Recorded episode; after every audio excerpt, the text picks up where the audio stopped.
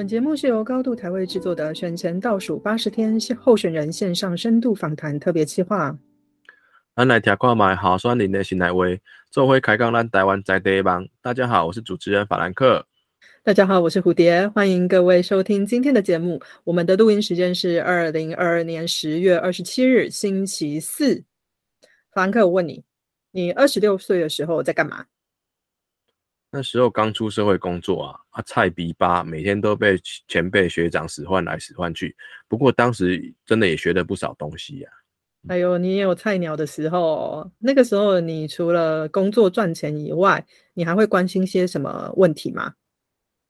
有啊，除了赚钱嘛，有口袋里有钱就去路上搭个讪把个妹啊，然后吃喝玩乐啊，或是去做一些以前学生时代不能做的事情。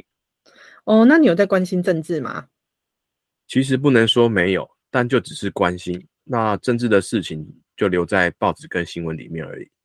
嗯，我相信当年绝大多数的年轻人可能都跟你一样，毕竟你年纪有一点大了吼。那关心自己远大于关心政治，甚至是平常发生在电视上我们看到的社会事件新闻可是你知道吗？政治就是管理众人之事。如果我们都不关心的话，那我们就很容易被政治给奴役。那如果我们都只把政治留在新闻里，有一天我们如果被不好的人治理的话，那也只能说活该咯。那可是以前就只知道时间到了就去投票投来投去永远都是那几个嘛。看到年轻的又会觉得没有信心投下去，所以对于参与政治的大概也只有这样子了啦。嗯，那现在呢，时代变了吼，所以我们可以透过网络公共事务及政策的讨论，都已经不再局限于是新闻的片段。只要你愿意呢，你就可以替自己发声，替有需要帮助的人发声。参与政治也不再仅限于就是选举投票。你看，我们这次还有18岁的公民权，我们可以做创制跟复决。因此，有越来越多的年轻人愿意站出来，想要实现他们的政治理想。但是没有经历几年社会历练的年轻人要出来选，他要怎么说服我们这些选民，还要争取这些老人家的认同呢？所以我们今天就请来了我们的年轻候选人那我们来听看看我们的来宾怎么说让我们欢迎今天的来宾，民进党籍的彰化市花坛分院议员的候选人民主少年杨子贤。子贤你好。蝴蝶、法兰克，各位听众朋友大家好，我是彰化花坛分院上少年的管理员新人杨子贤。好，子贤，请你给大家自我介绍一下。我是一个土生土长，但中华出世大汉后来在中间除了去读大学以外的时间，拢在中华生活上少年的管理员候选人。我今年26岁，26岁是整个选区24个候选人里面上少年的。那我曾经在彰化市，我住的地方在彰化市是一个蛮郊区的地方对，那除此之外，我也在彰化曾经从16岁开始关心，读彰化高中的时候关心公共议题，然后到后来呢，18岁的时候在彰化举办声援支持太阳花的这个运动，然后成立这个唤醒彰化青年联盟参加彰化县医疗界联盟。然后甚至是有筹组过黄溪武汉永续协会在推动抗中保台等等的活动。那我除了社运的经验以外，我还有很多的政治工作经验，比如说我曾经在彰化县议员林世贤的服务处实习过，他后来这个往上更上一层楼，在这个打彰化市长的职位的时候，我也是里面的竞选干部很重要的一个环节。然后甚至是蔡英文总统在2020要连任的时候，我也是彰化县的竞选总部的青年部主任，然后甚至连党中央我也曾经待过青年部，是计划的这个督导干部这样子。真的是英雄出少年。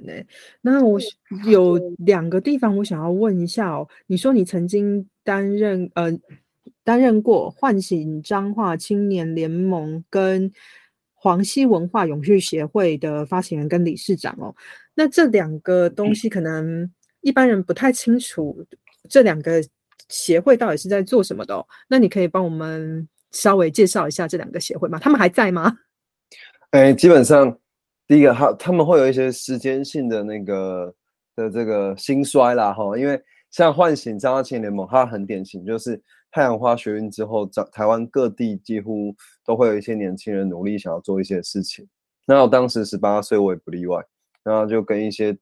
这个大学生啊，或在地的年轻人，然后一起筹组这个叫唤醒彰化青年盟。那个时候台湾人第一次经历到，尤其台湾的年轻人开始经历马英九执政的后期，然后开始关心台湾的议题，然后甚至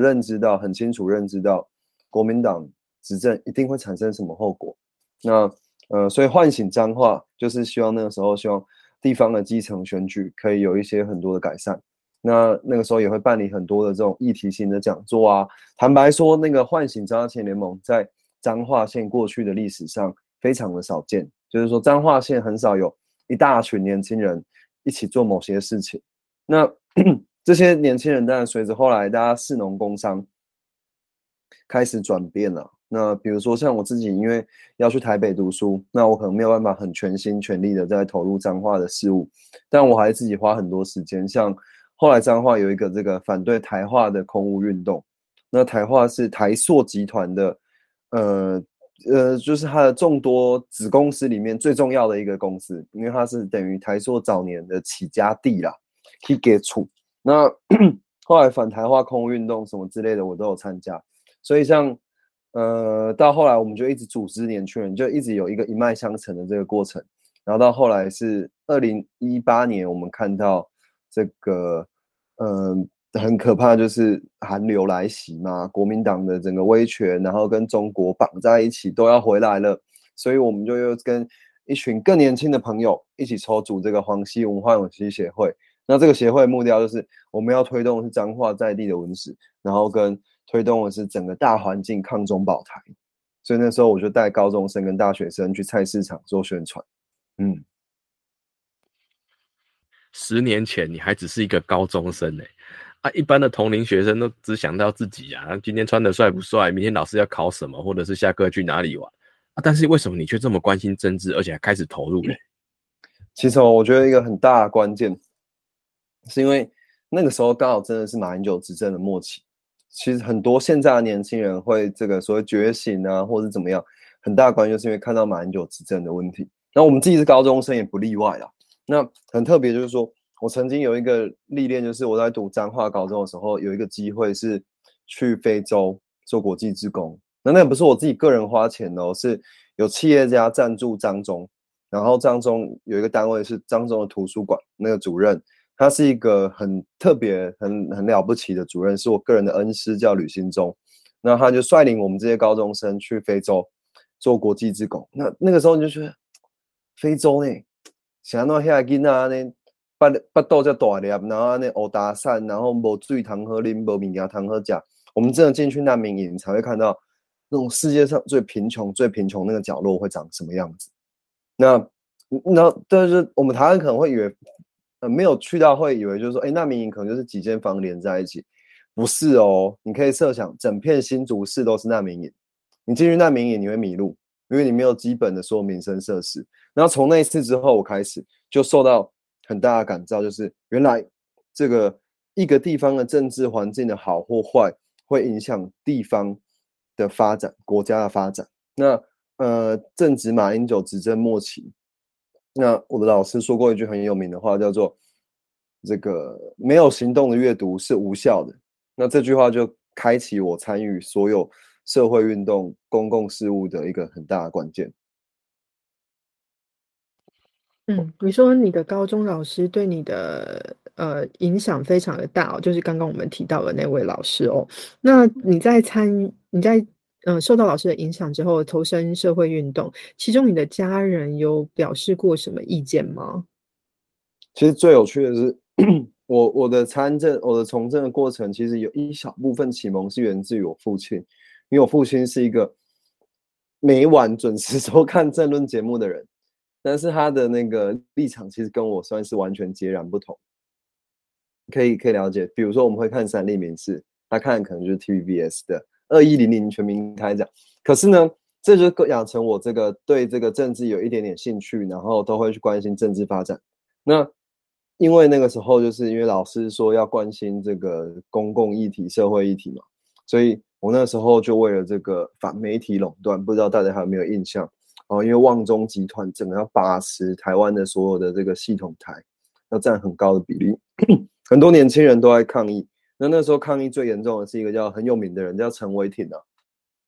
然后陈伟霆去教育部质询，不去立法院，然后有一个立委给他上质询台发表意见，然后他就陈伟霆就被联合报写成说，这个现在的学生就是这个像流氓一样啊等等的，这样质询教育部长一点都没有尊师重道。那我才看完陈伟霆的这个报道，我们叫订联合报那个时候，满满的 A2 整版，然后结果当天下午我就在彰化火车站前面看到陈伟霆在彰化演讲。那我就仔细的听嘛，就发现天哪，这个世界观跟我以前所了解的世界观有非常非常大的差异。然后从此以后我就开始自己主动去查资料，然后完全走向另外一条不同的路。然后所以跟家人一定有难免有吵架过啦，可是久了之后，家人也渐渐开始学会就是啊小孩子嘛，然后就自由自在啊。所以我不管是读书或是找工作或是做任何事情，基本上我是一个完全是懵的，那亲像胖皮失踪那种人啊。不知道两位是不是也是这种人？嘿，我也差不多啦啊。不过你这次出来选举，爸爸他们有赞成吗？有，他赞成说那种被动赞成到这个积极支持。被动赞成就是以前既然这样做这条路一直走，那水到渠成了，觉得是自己该参选的时候。那一开始他也是很担心啊，觉得很困扰，会发生很多，因为他们那一辈人对选举其实不了解，完全不了解，那怕会发生什么不测啊、被恐吓啊之类的。那到后来他是选择就是看到我这样跑，越跑越顺，然后这个越顺的过程是，举个例子，比如说他去推销他儿子，那他儿子是一个新人，所以多数人都没看到。可是当他发现他在推销的过程开始有一些正向回馈，比如说他的老同学会说：“有啦，我伫在菜市仔上，我拄着伊啊，就礼貌啊，这像安尼看起来呢，就袂歹啊，就认真打拼。”然后我爸就觉得收到正向的回馈，然后他就开始越来越积极的参与这个我的辅选的角色。我相信爸爸现在一定会越来越骄傲，我跟他就搞啊，我们都知道你以前参与过很多的社会运动啊，可以跟我们分享哪一个运动是你印象最深刻的啊？给你带来了什么的影响？我在参与社会运动，我觉得最深刻就是我刚才提到这个反台化的空污运动。那时候我在一方面我是大学生，二方面我是在县议员林世贤的那个服务处实习，因为我们系上政大政治系有要开课，要求要去实习。那个过程当中，我就印象很深刻，就是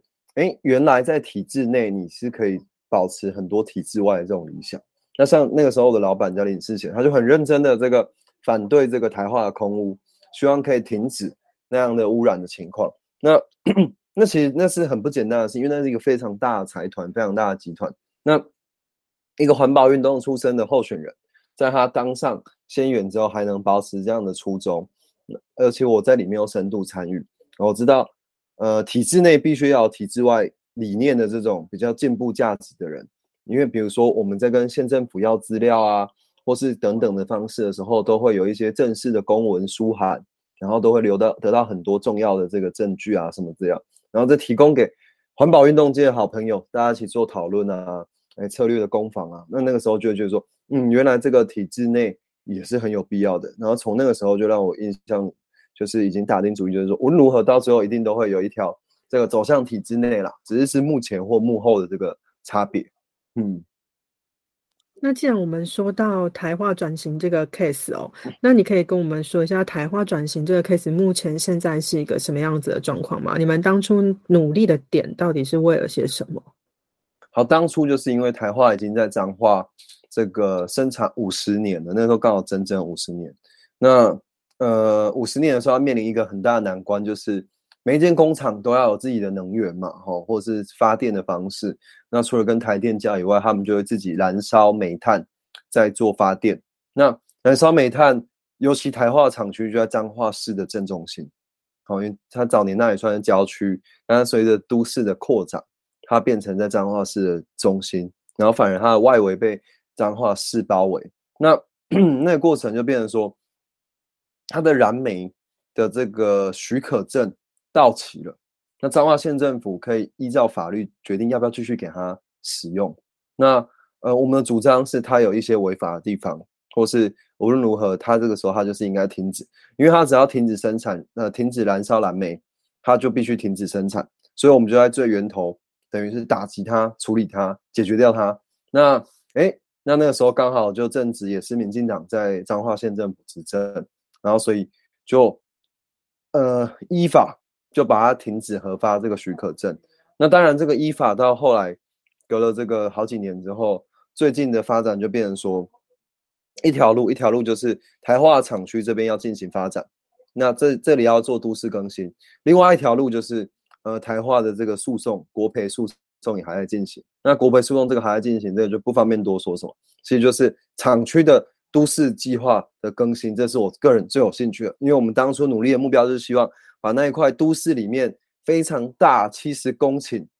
大概是我没有记错，大概是2-3倍大安森林公园那么大的土地，那可以这个有一个新的发展的契机，那这个才能够。因为类似台北市人在讲松山机场要不要改建，要不要迁移，那个概念就是因为松山机场占了很大的土地，那松山机场一旦离开的时候，或松山机场那边重新都市更新的时候，整个台北市的经济那个格局才套会开啦，才会展开来。那台化那边就是我们现在希望的目标。以子贤你的年纪啊，你接触政治的时候，其实有很多的政党可以选择，你在从事社会运动的时候也应该跟很多党派都有接触过。那前一阵子那吕前副总统说，年轻人加入民进党是因为容易当选。你是因为这样加入民进党的吗？跟你说，年轻人要加入什么党最容易当选？年轻人要加入小党会比大党还容易当选，因为参加小党会有小党的政党的品牌。那些人他在政党票，他可能有一个母鸡啊，比如说柯文哲啊，比如说早年的黄国昌啊这一类的人。他们就会得到这个加持，然后所以他们加入这个小党，然后小党政党票就够他们选一席议员。尤其在我们彰化我这个选区，小党的支持度一向都蛮高的，可能因为我们是彰化县相对比较都市的选区。所以我就是选择加入民进党很大的关键，就是因为我在2018年辅选的时候，其实那个时候民进党是大逆风，然后我们还有10个公投案，基本上我都是全部投输的状态。我就会觉得说，这个党的多数的政策，不管同婚或是这个年金改革、转型正义等等的方向，都符合我的要的需求，我要的方向。只是说怎么会，他可能在执行上有一些细节失误，然后导致民怨很大，然后又被国民党跟中国势力这样闹，所以我就没办法接受。我就选择自己来加入给民进党，然后加入民进党其实是很困难的，尤其像我们这么年轻的人，就是我们既没有政党的标签，我们的民进党是把每个人都在分的，有钱的民进党，没钱的民进党，有势力的民进党，有什么背景的民进党，是整个都在这个品牌之下共享，只能在这块大饼里面找出自己的小饼。那像这个刚才有问到我说有没有其他党派，就以前有啊，我以前念大学的时候，一个黄色的小党就曾经来跟我接触过，而且还把我叫去中央党部，直接问我要不要提名我选县议员，上一届。但是那个时候我年纪刚好差几个月，那我就不要，不只是因为年纪的原因啦，我那个时候也在观察，因为小党就是相对来说不是一个很稳定的品牌。那事实上证明我的观察是正确的，幸好我没有加入。对，真的。好，那我们也知道你曾经在蔡总统面前说过，不会有永远执政的太平盛世啊，所以我们必须应该要不断的反省，要有忧患意识，在进步跟保守之间找到可能性，而且要以排除亲中势力为目标哦。那所以你这样子说的话，这就是你的从政目标以及理念吗？我觉得这是我的一个最根本的目标，就是说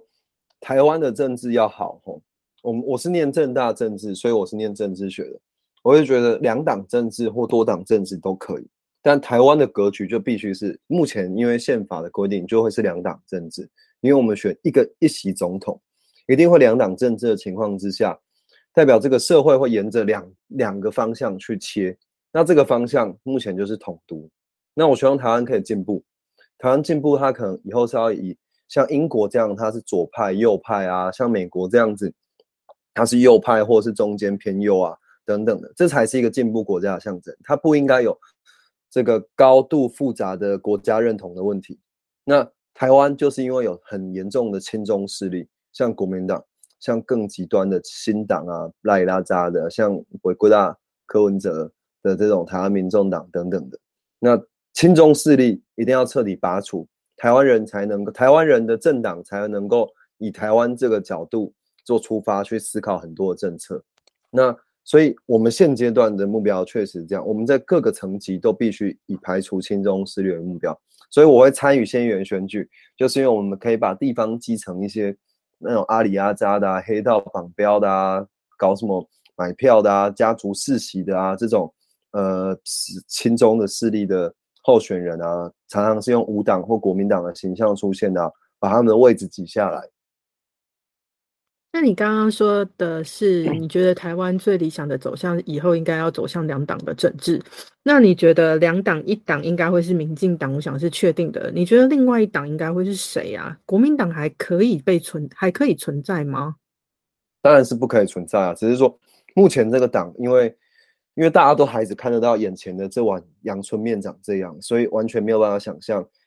后面那一碗牛肉面长什么样子，所以眼前的阳春面大家想办法把那些有人乱加的葱啊把它挑掉，那些阿里拉扎的那些配料把它挑掉，就是我们的目标。那另外一个小党，确实另外一个本土派的政党，每个小党都在努力，但目前我自己还看不到很明确的方向啊。当然不要说因为我加入民进党啊就这样讲人家，但我希望未来会有只能这样期待，甚至哪一天搞不好民党成为被挑战的角色都很乐意。好，那念政治出身的你啊，理想中的政治人物是什么样子？你怎么看现在的自己？ OK， 我觉得民进党的这个 slogan 清廉勤政爱乡土真的是一个很重要的事情。清廉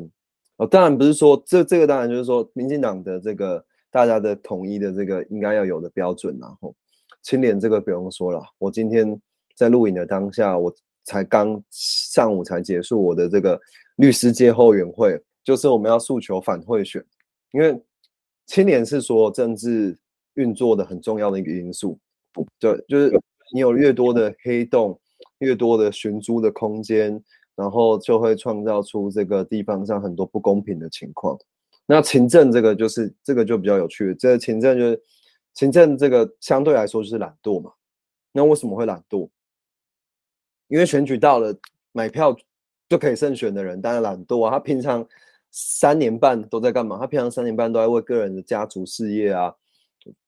或是就是耍废摆烂啊。他根本就不用认真当好一个县议员，他不用认真当好一个要监督的角色或提出建议的角色，他只要把他家的土石利益，他家的这种各种的黑道的相关的行业的利益掌握好、把关好。所以清廉勤政爱乡土就不用说，爱乡土就是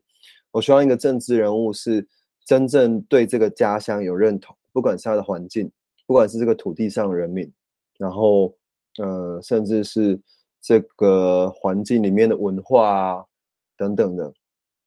那我怎么看我现在自己？我现在自己就发现我完全符合这个标准，没有啦，我希望我未来还继续符合这个标准，对啊，因为清廉非常清廉啊，这个我现在还是候选人，当然没有任何贪污的可能。但是蛮有趣的就是，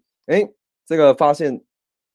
清廉要有一个条件，先决条件就是说候选人本身不能政治人物啦，本身不能有太多的业外收入。所以业外收入，比如说你去演讲啊，你去那个上课啊，这些我觉得 OK。但是如果就像我说，你家是建设公司，你家是建商，你家搞砂石的，那你当选之后，你就会发现，其实县议员的这个薪水很低啊，然后这就会产生这个不清廉的空间。那我现在个人财产申报是本选区最低的，因为不足100万，然后怎么办？哦，原来我这个选区大家都这么好呀，对啊，哦，对啊。哦，你刚刚说到青年勤政爱乡土、哦，其实我们还蛮有感觉的。可是，怎么说呢？彰化比较其他都市比起来、哦，它是属于比较乡村的地方嘛，对不对？那比较乡村的地方，我们有的时候还是会听到说用任何手段去收买，就是贿选的情况嘛。那可是我们每次都说有，可是怎么都抓不到啊？真的很难抓，我坦白说。尤其选议员特别难抓，地方选举买票比较有用。像这次叫地方选举，1年多以后那个叫中央选举。中央选举基本上买票就越来越难用。地方选举买票有用的关键就是因为我们有选议员，然后如果是住六都的人可能不知道，我们还会有乡镇市长，就是我们是非六都，乡镇市长就相对应他的监督单位叫乡镇市民代表。那你把一个选区越画越小，越画越小，然后是多席次的时候，大家就会产生我刚才说那种一条龙的服务，就是他可能是其实是某个议员要买票，某个代表要买票，但是因为这个议员跟代表他有配合的其他的政治人物，所以他就会说，哎、啊不2000块买四票好不好？市长要当个像，议员要当个像，代表要谁，里长要谁，然后里长要谁，这个里长就会成为关键，那里长就会成为负责去买票的那个家伙。那所以真的很难抓，因为他们其实都很清楚，他们经过那么多年的实战操兵，他们买票不会像早年一样，早年买票吼，他可能买100户，然后他想要70户的票，那可是现在的转换率大概剩下30%，但是他大概知道买哪一些是不会被抓到的，而且私底下是会恐吓威胁。我举个例子，其实前几年吼，我们听到彰化在花坛地区有人在买票。买完票之后，庄脚要对他的这个老板负责啊，你票要开出来啊，就票没有开出来，当天晚上马上抓去进狗笼，对吧？所以就是这种传闻，就是它是真的吗？大家都说有，附近的邻居都说有，但是他有证据吗？没有证据，但是他传出去，这老板也在建立他的威信啊，所以就是我们要努力啦，啊，另外啊，最近那个高虹安兼职的话题啊，沸沸扬扬啊，现在跟资策会整个杠上了。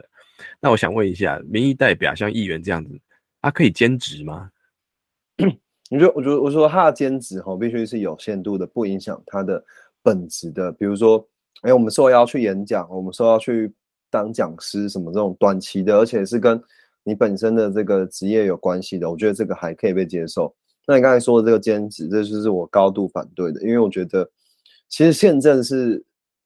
行政首长是李万基，那相对应监督他的人应该至少，因为我们很多人一起监督，分一分至少也要日理千机吧，对，那怎么会还有那么多余裕的时间去做自己个人的事情？那选民选你就是希望你可以代表他们的声音，希望你的这个智慧，你的行动力是比选民还站在更前面，可以帮他们做监督的这个角色。那高虹安的行为完全不可取，坦白说啦，不说他这个未来的发展，他过去的个人诚信就值得大打折扣。那像这种人吼，在新竹那里吼，不知道会搞出什么飞机，非常不建议大家新竹市长投他。对，非常谢谢子贤哦。那好，我们还是因为要选举，我们回来说一下选举的事情哦。那可以请你帮我们介绍一下你的选区，还有它的当地特色之类的。然后你想为你的选区做些什么样的事情吗 ？OK， 我的选区是彰化县最特别的一个选区。彰化县有8个议员选区，然后只有我这个第一选区是跟立法委员的选举区是完全重叠的，所以一个立委大概要30万人口才会选一个区域立委，所以我的彰化市花坛分园加起来刚好是30万人。那我的目前的选区是彰化市人口很多，有23万多人，花坛有4.5万人，分园有2.5万人，整个选区就成为这个一大二小。那选区整个沿着八卦山的山脉，在我们的东边跟西边，在正中，在中间的这里贯穿。那整个选区，以彰化市的话，它就是一个彰化县的县治的中心。那相对它的工商机能就比其他2个乡还要好。那另外两个乡他们就是会以农业的发展为优先啊。那我的选区很特别的之处就在于说，它是整个彰化县历史最悠久的，但是它却是彰化县在后期的发布，尤其是的发展，尤其是近30-40年来，渐渐的有被那个更南边的这个南彰化的中心园林超越的趋势啊。那这就是我们未来要很努力的目标啦，因为人口不断的外移，可能是我们这个彰化县每个议员选区都面临到同样的状况。那当地的同样的这个情况，就是我们要一起去改变的。所以像我的政见里面啊，刚才提到嘛，在提问我政见两个就是我政见很多，但我觉得两个最重要，我最想要讲的就是一个，刚才我提到的台化转型，因为台化转型才能把都市的经济经得开，那格局可以打开，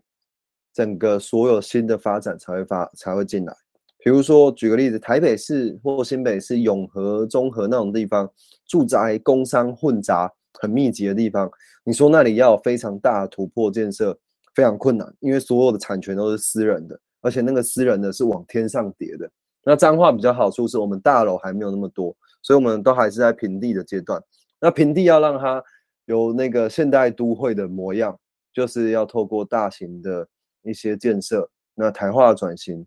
最重要的里面一点就是要有一个很大很大的公园，因为整个彰化市的绿地的生活空间非常的不足。那在彰化市的工商发展没办法很快速的跟上台中市的状况之下，我会非常的希望彰化市至少是一个这个很好住的地方。那很好住的地方必不可免的，它就是需要一个很舒服的公园，那这个公园就是台化的转型。那另外一个就是我希望推动的是经济的面向，经济的面向是让年轻人可以回到彰化的家乡就业，那这个就业就是需要透过这个观光文化来产生新的亮点。那尤其观光文化的就业一般都是年轻人在参与，那越多的年轻人可以投入这样的职场环境，那整个彰化才会有越多的年轻人一起来滚动不一样的想象。那这个不一样的想象就是希望，因为彰化过去是这个铁路山海线的交汇点，那这周边衍生出铁路的这个相关的文资啊、古迹非常非常多。那可是这些东西在过去都没有真正转化成有经济价值的东西。那这就是未来我希望白天在彰化玩，晚上在彰化住，消费都在彰化，才能为彰化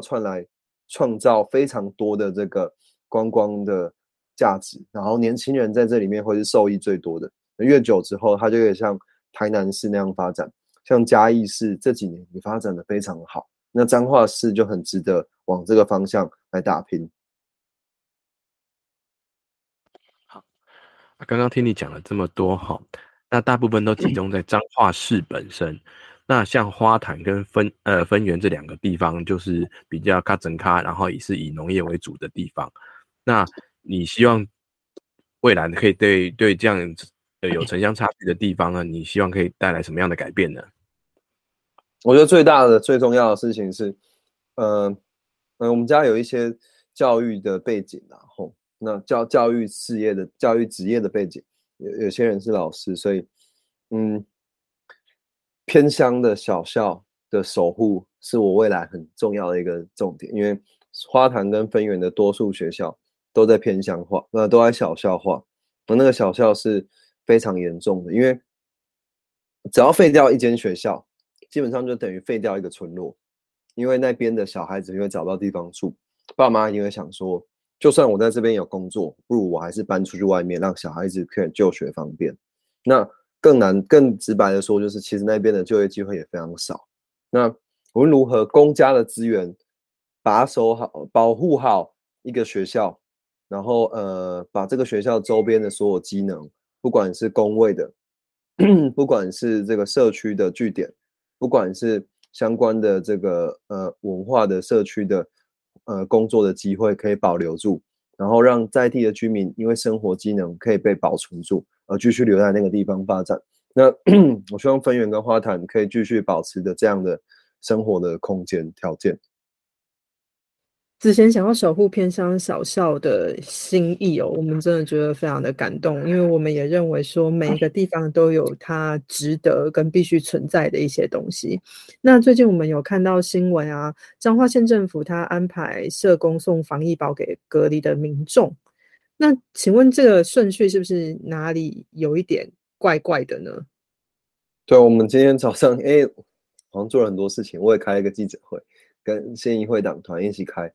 就是我们在抨击彰化县网惠美执政之下，社会安全网受到很大的危害，漏洞百出。之前有发生这个和美三兄弟，就是他们一家因为三个兄弟因为生活工作不便，然后一直没有东西吃，然后长久以来一直挨饿受冻，然后到最后选择就是饿到受不了了，不如一起喝农药自杀吧。在现代的台湾社会竟然可以发生这种事情，代表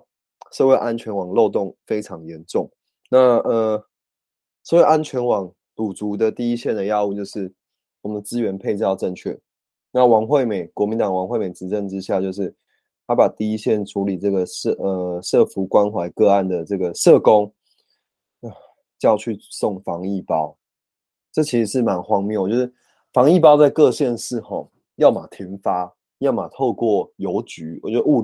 流寄送，要么是透过这个民政系统的村里干事去发放。那整个全台湾只有彰化县是坚持到现在要发，而且里面的内容坦白说非常烂，好，不知重要。那你要发就算了嘛，你为什么一定要叫社工吧？社工已经要关怀这个重要的个案了，然后彰化县政府认为说让社工去关怀确诊者的家庭，但是那些确诊者的家庭并不是被登录的关怀个案啊，就是甚至社工是送到那种贪小便宜，或不要说贪小便宜，人家确诊了，然后就是反正就是无聊胜于无的那种中产阶级的家庭，他根本就不差那个防疫包啊。尤其现在我们的整个疫情的隔离的已经几乎都解封了，同住家人是可以出去购买东西的，你就不差那个东西，你为什么要让社工人力去做这件事情？那很明显就是彰化县长、彰化县的社会处把社工当成免费的志工，第一线可以挪来挪去的这种人力，那这就造成整个彰化的安全网受到很大的危害，然后才会一直发生类似的事情。但是坦白说，我们狗吠火车啊，我们开记者会跟他们这个监督，他们其实也不太在意。这里就暴露出一个问题啊，从王惠美县长到他的那个县府团队啦，对于社工这个职业的定义是完全搞不清楚，甚至也没有在尊重专业。在资源的调配上面来讲，他们也没有做到所谓的很好的妥善的安排。那疫情过了到现在都这么久了，还有这种事情发生，真的让人家觉得很傻眼。那这样子说过来，那对下任的县长你会有什么样的期许？我觉得社会福利是一个当代所有县市首长第一要面临的，比如说长照就是一个典型啊，蔡英文执政之后台湾才开始关心长照，其实长照政策很多的家庭都受益，只是他真的不知道，因为他不知道点就在于说比如说家中有长辈，然后需要有这个长照服务，然后就他换算成金钱，要很仔细的人才会注意到，原来你现在花50块的服务，可能你以前要花3000块才能得到这样的服务，那这就是蔡英文长照之下得到很大的帮助，让很多家庭得以喘息。那我也希望未来的彰化县长在社会福利这一块必须很重要的关心，因为彰化县是一个人口高度老化的县市，而且人口不断的外移，代表我们在彰化有非常非常多的长辈，现在可能是独居，或是就是一两个人、两三个人这样住。那或者是很高龄者照顾高龄者，就是70几岁的儿子女儿照顾90几岁的爸爸妈妈，那其实他们基本上都等于是被照顾的角色。那所以要希望就是未来的彰化县长要很注意这块。好，我们都非常的希望，不仅子贤可以当选哦，然后那个彰化县的县府也可以稍微轮替一下这样子，好，那这样彰化县才有办法更进一步。那在这个选战的过程当中哦，不知道子贤有没有发生什么让你特别印象深刻的事情可以跟我们分享一下吗？我觉得印象最深刻的时候就是我自己在办竞选总部成立的时候，然后因为这是我生平第一次办自己的竞选总部成立，其实是非常诚惶诚恐，然后四处呼朋引伴来参加，然后在那个办的过程当中，其实对我来说我的人潮已经算不错了啦，比我自己预估的还要多的时候，很多这种家庭主妇欧巴桑啊，或是这种老港朋友啊，因为办在假日所以一起来参加，那他们就会很不好意思的拿了1000块2000块塞给我，那其实这1000块2000块就是他们可能好几个礼拜啊，一天累积一点累积一点啊，或是说他就是先掏出来，他不管，他就把他的吃饭钱先掏出来，买菜钱先掏出来，然后过几天的事情过几天再想，然后就是先要赞助我，然后很不好意思的塞到我手，之前啊不好意思啊，我这1000块2000块就不好意思，甚至就是他们就是有一种自己觉得他们不懂行情，不懂这种政治现金要捐多少，然后就是说捐这么少我会不会看不起他，就是他等于某种程度他等于展现他的财力在我面前嘛，那他会不会很担心说我作为一个政治人物我未来就看不起，觉得他直接没要喝呀，还是说甚至是一个善假郎，然后未来就会对他有不一样的待遇，对吧？甚至有一个大哥我明明知道就是他的经济状况没有很好，他拼死拼活就是塞了3000块在我手上，我就要退哦，我真的要退，因为我觉得我帮他选民服务其他案件就知道他的经济状况不好，那再送你这3000块，有一种很不好意思的情况，就他翻脸他真的翻脸，他说之前你是看不起我是吧？那其实那一刻你才会在反省说，我的感动之余，其实有更另外一深层的含义，就是其实我们要这个设身处地从他们的角度出发，那种小人物的心声，然后对我寄予厚望的期待，是我必须更审慎去拿捏的部分。我想也许就是因为他们在生活上的辛苦，他们得不到一个可以抒发的地方，从你身上他们看到他们可能会拥有的未来。那想要问你的是，那你对台湾的未来的想象会是什么呢？对台湾的未来的想象，我希望台湾成为一个这个完全独立自主自由自在的国家，不管是在国际上不管是在国内都是可以这样的情况。那刚才说的这个排除亲中的势力就是很大的一个目标啦，至少我希望台湾未来在说参与说国际组织啊都没有太大问题。其实台湾人的想象是很狭隘的，我这样说很不客气，但是我说就是台湾人在思考这个职场环境的时候，对于这个国际的这块是相对薄弱的。所谓相对薄弱是，比如说我自己念政治，那我一堆朋友就是因为考不上外交系，所以来念政治系。尤其我念政大，然后拼了命在转系去外交系，有人成功有人失败，我讲的很直接，但是就变成说我们的外交人员何去何从，我们很多国际组织都不能参加，都只能敲边鼓。但是其实外交人员可以培养出台湾第一线很实际的案例，他就算不在外交领域工作，他就算是在跨国企业或外资工作都会是很重要的人才。可偏偏就是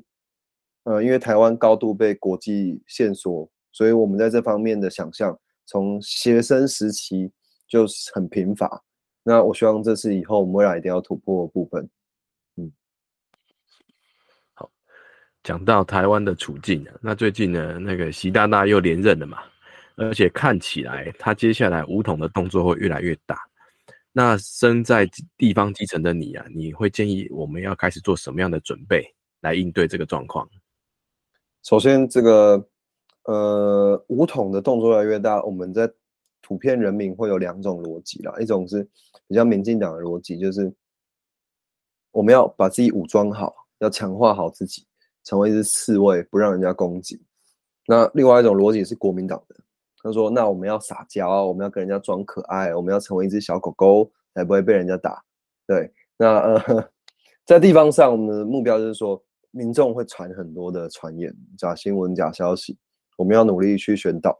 努力去帮助人民做正确的思考，引导他们。那全民的国防等等的这个东西吼，这是中央上层要统一指挥的，因为你要改变全台湾的人民万众一心守护台湾的本土的国防，你是要很长很长的时间，而且很大很大的资源。像我们的曹新成曹董最近这个捐款黑熊学院这种事情就很了不起，但这些事情不应该只有民间在做是好事，但如果只有民间的力量是远远不足够的。好，非常感谢子贤。好，那我们节目即将进入尾声哦。那最重要的是，我们还是希望子贤能够当选，所以请子贤来帮我们拉一下票，告诉我们的在地乡亲，为什么我们一定要非投票给你不可？为什么子贤赢了，我们才有彰化的未来？好，我一定要跟大家说明哦，因为选举到了，剩下最后30天，大家看新议员的选举，一定觉得花花绿绿，不知道投谁。从几个面向跟大家分析建议。第一个，看他过去的经历，他说他爱乡爱土，但他到底有没有真正为乡土做过什么事情？还是他就只是一个这个空口白话，或是他每一个活动他都好像有表态，但实际上没有投入很多行动的人？那我绝对是有别于其他候选人的。那他如果有过去的这些经历，那这些经历相关的人事物有没有来背书他？所谓背书他，比如说我以前在彰化市长林世贤身边工作过，那我现在自己要出来选举了，林世贤有没有来帮我站台？林世贤有没有说过我在跟他工作期间有什么样值得肯定的部分？那这个都是检验一个候选人他过去 的处境，因为很多政治人物是会洗经历的嘛，就是洗学历就会洗经历，你这边泡一下那边泡一下，以后 选民看到公报的时候上面很漂亮，觉得你出身自基层，事实上你跟那些单位其实完全是根本就没有连结的，因为那些东西就是你洗完之后那些单位根本就是嫌弃你的。我这样说很直白，但是我要提醒大家，我是整个彰化区县议员候选人年轻人里面，在这点上毋庸置疑绝对是最获得前老板各个前单位最肯定的。那我的选区又有其他很多的小党，我也很直白的说，就是我是正港本土，我的正港本土是当台湾面临到4个公投要讲不同意，当我的隔壁选区中二选区跟我差一个大肚溪而已，在乌日大肚那边，林静怡、陈柏文他们的选区，他们在被罢免在被补选的时候，我们民进党的人是全力去投入资源，而我因为隔壁区我甚至去10趟20趟在跑，根本就当成是他们的办公室的兼职人员的概念。但是我们这个选区其他小党在那个时候他们有认真发言为台湾本土讲话吗？没有，甚至有时候是扯后腿的情况。所以要拜托大家，年轻人请集中选票支持一个架杠奔透的杨子贤，因为我的选票没有任何组织基础，我的选票全部都是空气票，我的空气票一张票真的都不能跑掉。我要拜托大家11月26一定要回来支持架杠奔透的杨子贤。是的，我们社会普遍的刻板印象，年轻等于没有经验，那年轻人只有热情，所以大家都觉得不可靠。但是呢，你不给年轻人机会，不让他磨练，他怎么会成长？怎么会有更多的能力做更多的事情？时间久了，热情没了，很多事情又回到了原点。对年轻人不放心，那你就多看看他的成长轨迹，他一路走来所做的每一个选择，听听他说过的每一句话，观察他每一个动作，肯做事，会做事。11月26号，就让子贤进去议会，好好做事。那节目的最后呢，又是我们交朋友拿好物的时间。本次的好物是嘉义民雄新港的黄启豪所提供的白米一包。那在这次专访公布的隔天12点，高度台位的小编会乱入到杨子贤与高度台位的粉专，各抽出一位幸运得主。小编会跟你联络寄件地址哦。对，请大家在留言处给子贤加油打气，分享给你的亲朋好友，尤其是彰化市花坛分园的选民，一起来留言参加拿好物活动。那我们也欢迎嘉义、民雄、新港的朋友也一起来支持，那要让子贤动算，要让子贤进议会。那我们今天真的非常谢谢子贤，也非常谢谢大家的收听1126，希望大家都能做出正确的选择。我们下次再见，拜拜。谢谢。